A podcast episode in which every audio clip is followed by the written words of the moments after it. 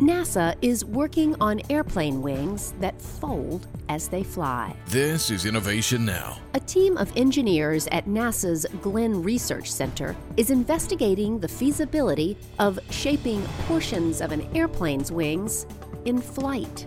Although folding wings are not a new idea, existing folding wings require an actuation system that is bulky and requires multiple parts, including hydraulics and electric motors.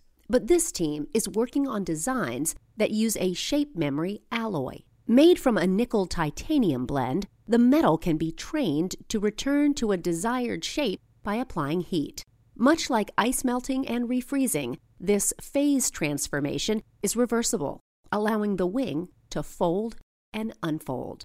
Existing shape memory technology had to be modified to accurately control the metal and allow it to work in cold temperatures. An upcoming flight test, followed by full scale ground tests, could transform aircraft design.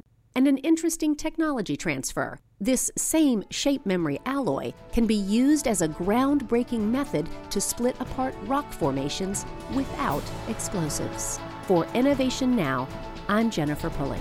Innovation Now is produced by the National Institute of Aerospace through collaboration with NASA